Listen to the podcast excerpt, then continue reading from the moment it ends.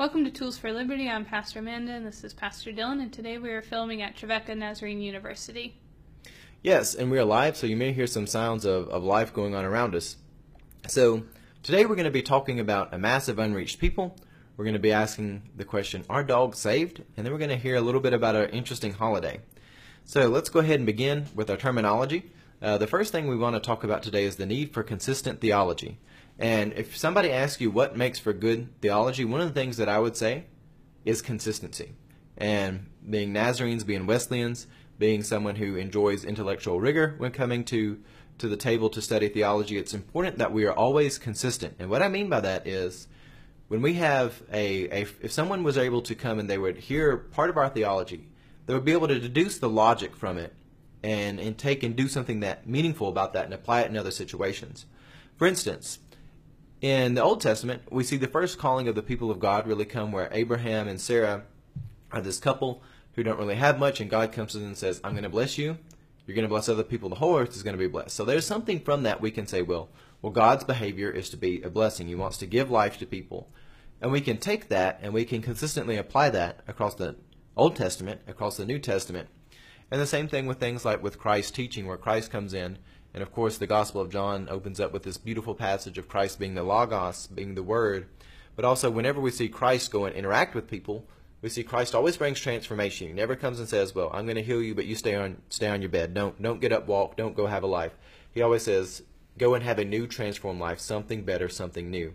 So if we take that and say, "Well, we want our theology to be consistent," we can say, "If we're to be Christ-like, then we must be people who are consistent with Christ, which means we are people interested in transformation. We're looking for ways to, to bring transformation. We don't just go and give people a hug and say, well, you, you stay there where you're at. And now, moving on to our next uh, concept. So, uh, concept that we'll be using throughout today's video and the topic that we have talked about in previous episodes and in other formats, and I know Pastor Dylan has talked about in various formats, is primary expression and mediums. And so just kind of quickly recap that as we use it throughout this episode, is primary expression is the idea, the intent, it's the heart of the matter of the whatever is happening. And the medium is the tool. It's the means of getting the primary expression across. And so like when we look at art or we speak about art the medium is clay or paint or whatever. It's what's used then to uh, translate the primary expression or the thought or the intent of uh, the art piece or in the idea of theology. Uh, the primary expression, the logic or the focus, or as Dylan said, blessing.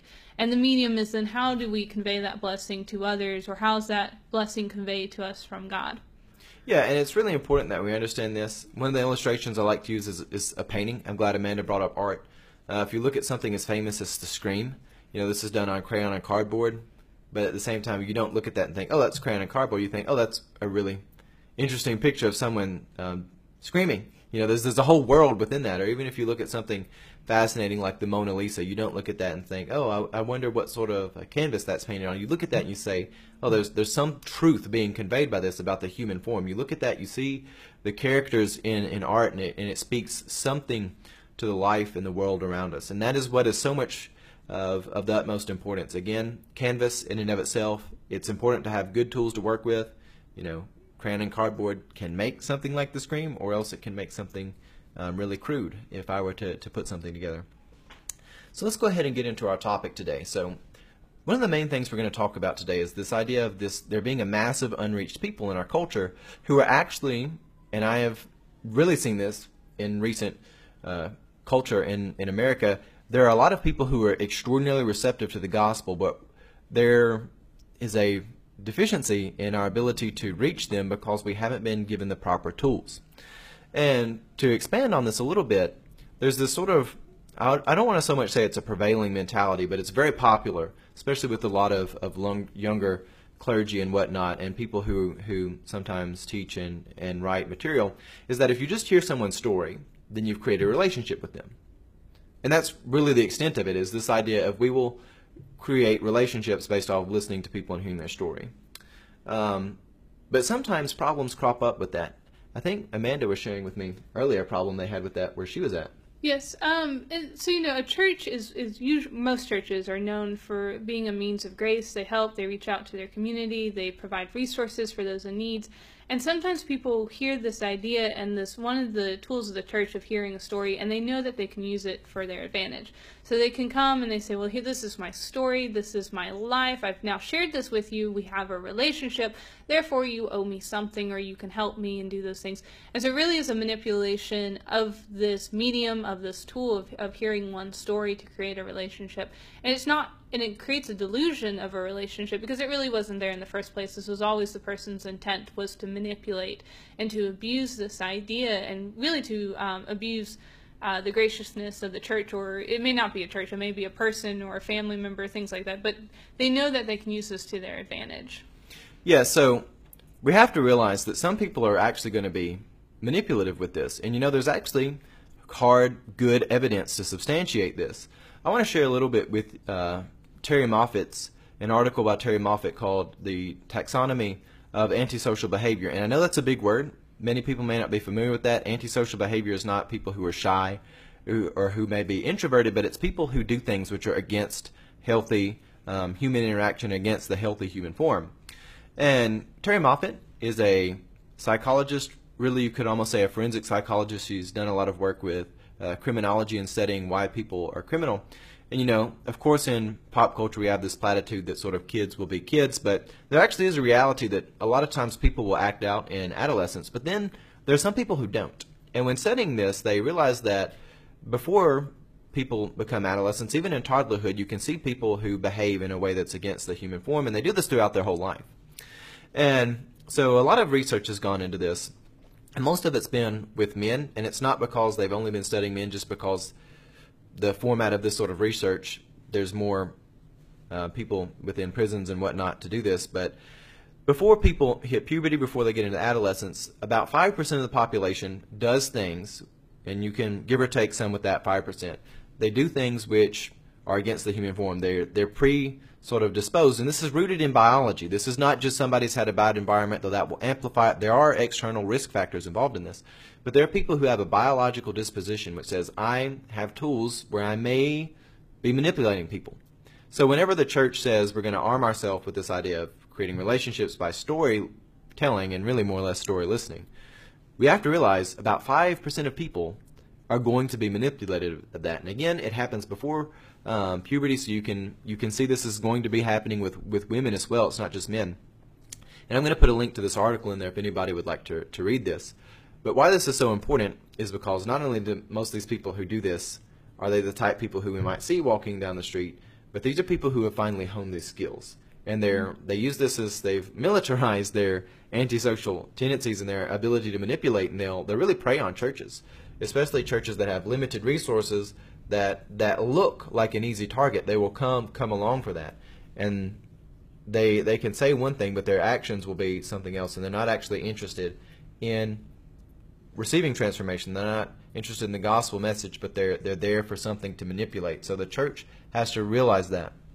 And not to ramble on too much, but when I started off in my pastoral ministry, I had some university students who were, were under me, and they had come from the school of thought where we just need to get someone in and we'll, we'll hear their story, we'll hear their life, and suddenly everything will be wonderful.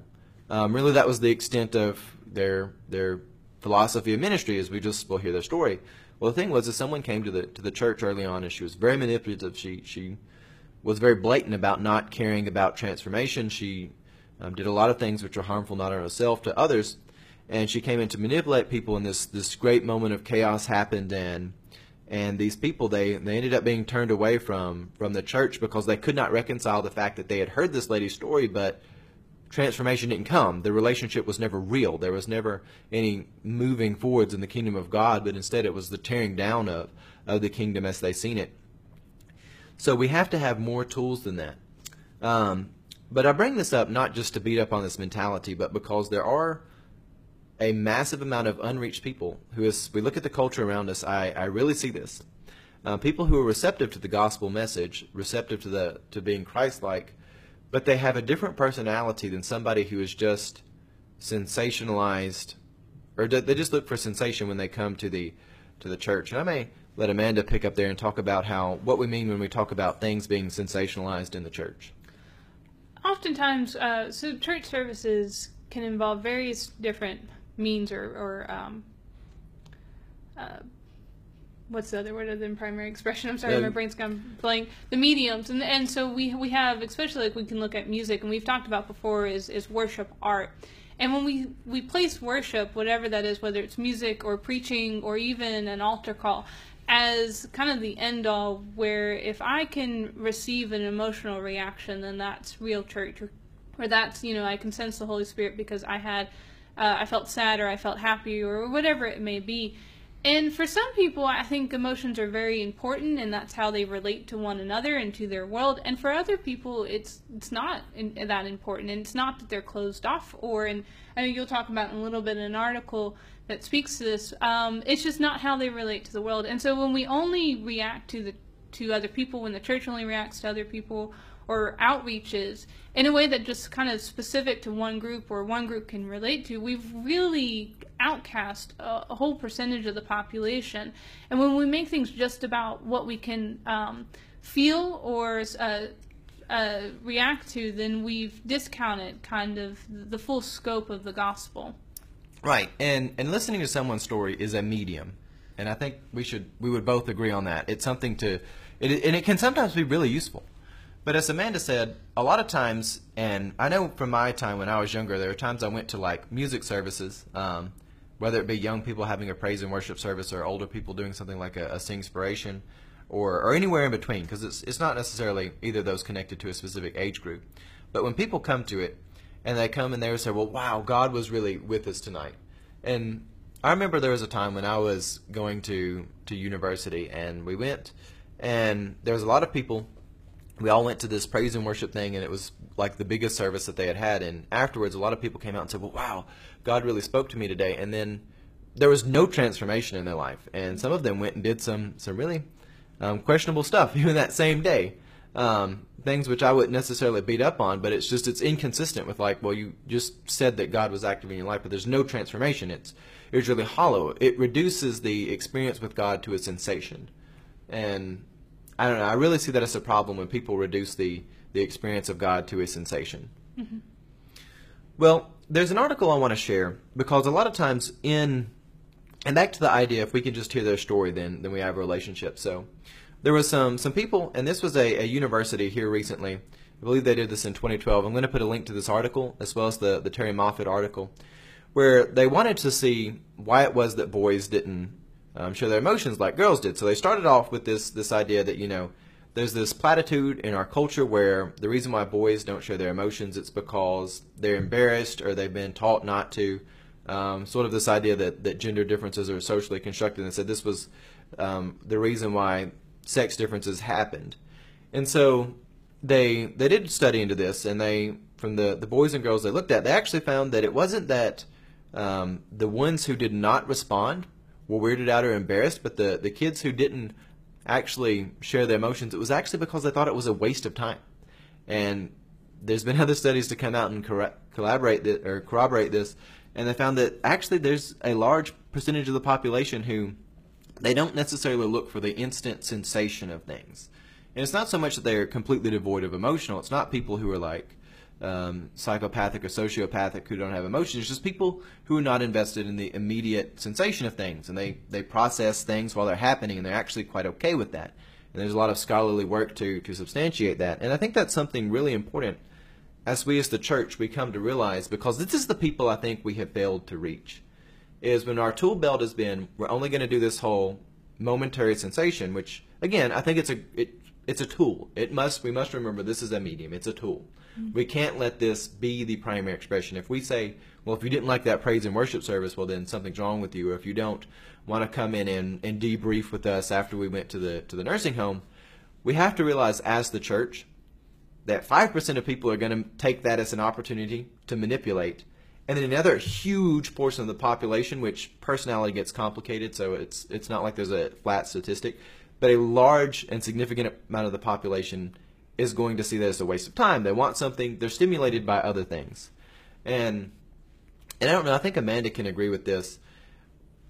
I really think it's important for the people who can give not necessarily a stimulating sensation, but the people who give a sort of a stimulating idea.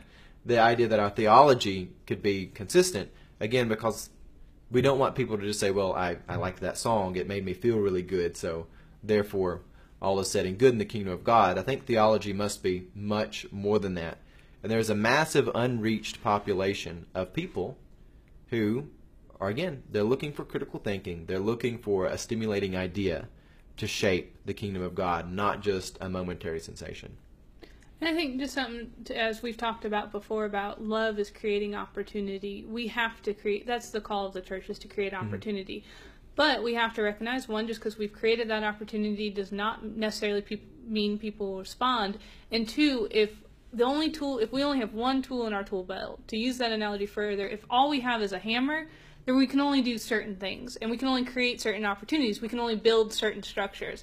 However, if we have a myriad of tools in our tool belt, we can create more dynamic and various constructions. Just kind of continue that analogy. And so we have to look at what we're using. And, and, for some people, sharing their story or giving them the opportunity to share their story will be very powerful and yep. transformative.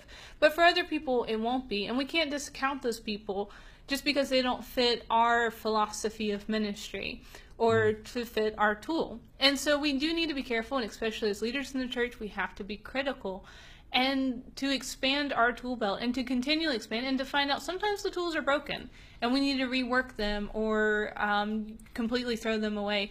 And so we're hoping that in this conversation, you're not hearing that we're not bashing on people who are um, who like those sensations. I think there is a time for it, but it does need it has a proper time in place, and it can't be all that we're doing. And hearing people's story can't be all we're doing. We have to move them towards. If we do hear the story of like, oh, this is the destruction in our life, and we're like, okay, well, we're done. Well, then what? What transformation? You know, even James talks about it, where he says, you know, someone tells you they're hungry, and you say, okay, good, that's nice, and then don't give them food you're not being the kingdom. You're not being what Jesus called to you. There has to be transformation. It's more than just listening or telling your story. And so we're not downplaying that, but we're just saying let's expand our tool, tool belt as we look at pe- people who react and relate to the world in different ways.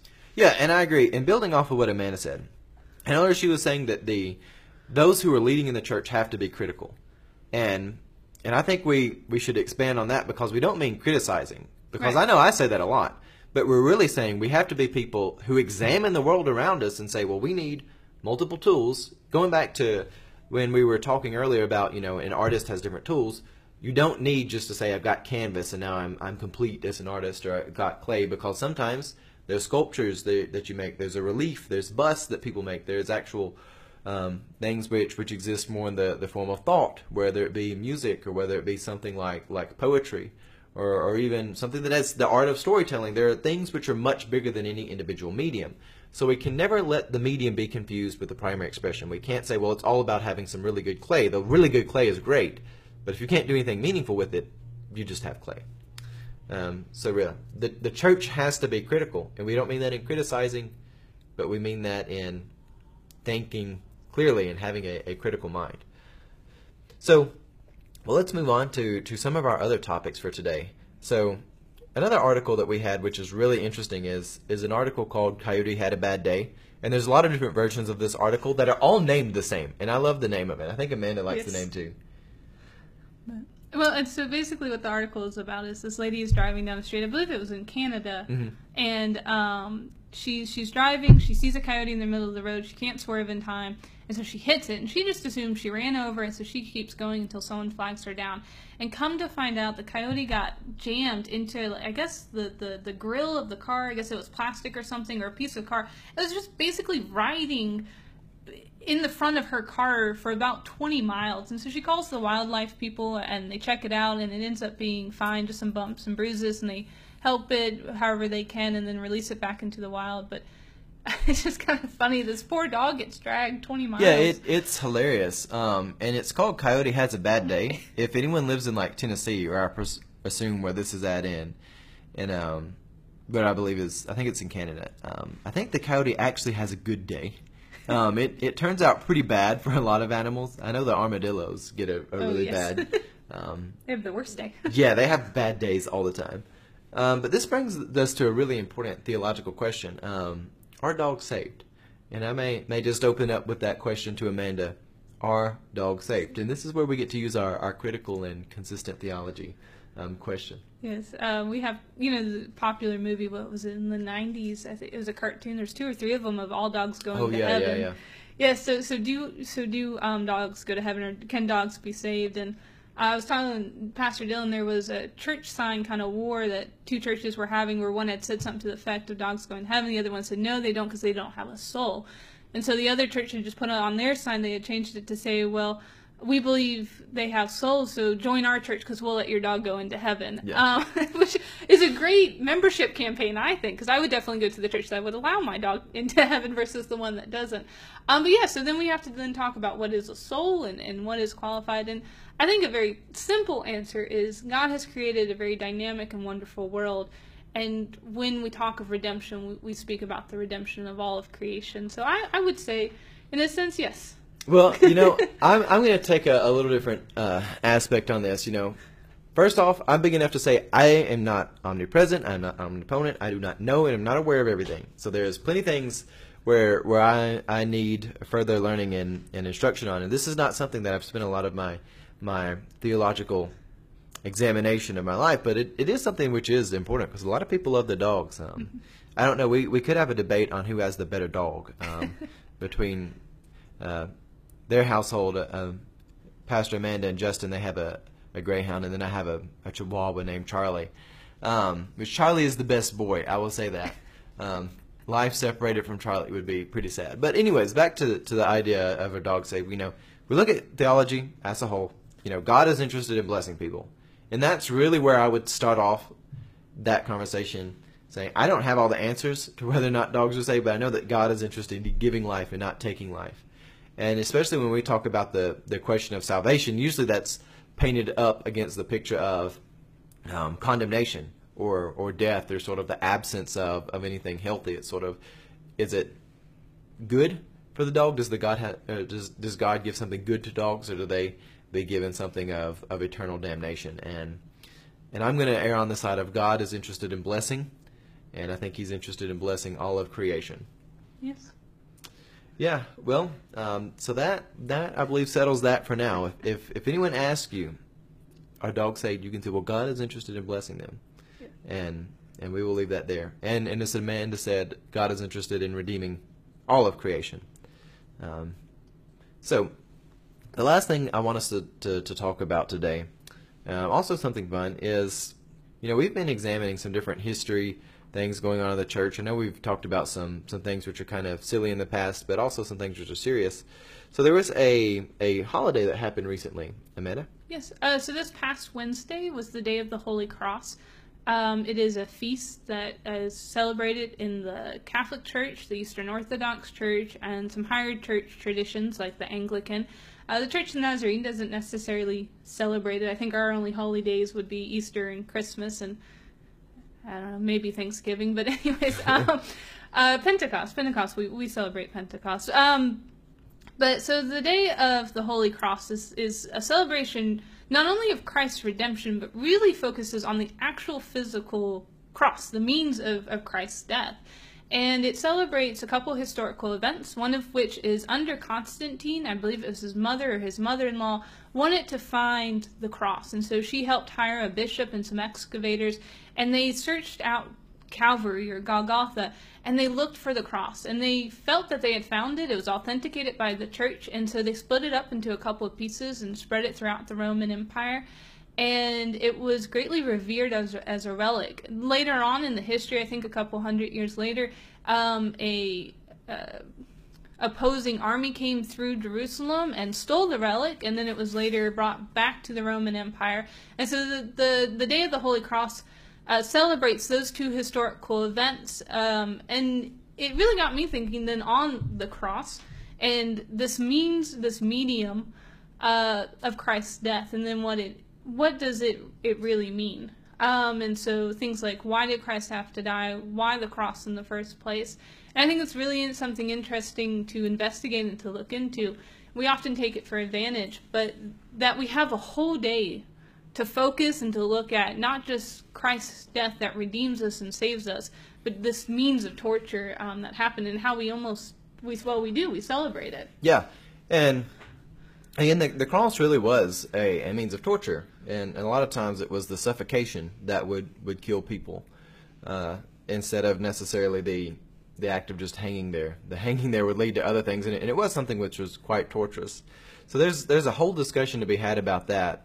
And Amanda was saying this triggered her mind to to think about the cross. It, it triggers me in a bit to think about relics and how the churches use different things as relics. Mm-hmm. Um, I don't know that we have many relics within the Church of the Nazarene. Um, oh, there's a couple altars and old pews I think would be considered yeah. relics. Well, the the relics they were they were always they were in and of themselves they were something to be desired, but they were really mediums too. Because I don't know about the cross and that situation, but I know with, with a lot of the the relics that people had, there was some usually attribute with it, like mm-hmm. it would heal people. Um, you know, if you didn't treat it right, it would curse you. Um, there was there was always some associated uh, action with somebody's you know the relic that they were around, and, and people would, would really get fighting over this. I think it's interesting that another army was the one who came to to to crack down on, on that and take it. Well, um, let's go ahead and, and wrap things up today. So just to, to put everything that we've discussed today in a nice package, we talked a lot about consistent theology and the difference between primary expressions and mediums. And it really is important to understand and that when we have consistent theology, that means that we when we confess that confession is not just a simple declaration where for instance there's a couple of us sitting in this room right now um, one of us has a red bag. I could be like you know he has a red bag. You know that's a, a declaration. You could say it's a confession but it doesn't really require any behavior. So this is sort of the, the final thought that i'd like to, to leave you with is that if if you confess something then your behavior must be consistent with it. Your your behavior must match that.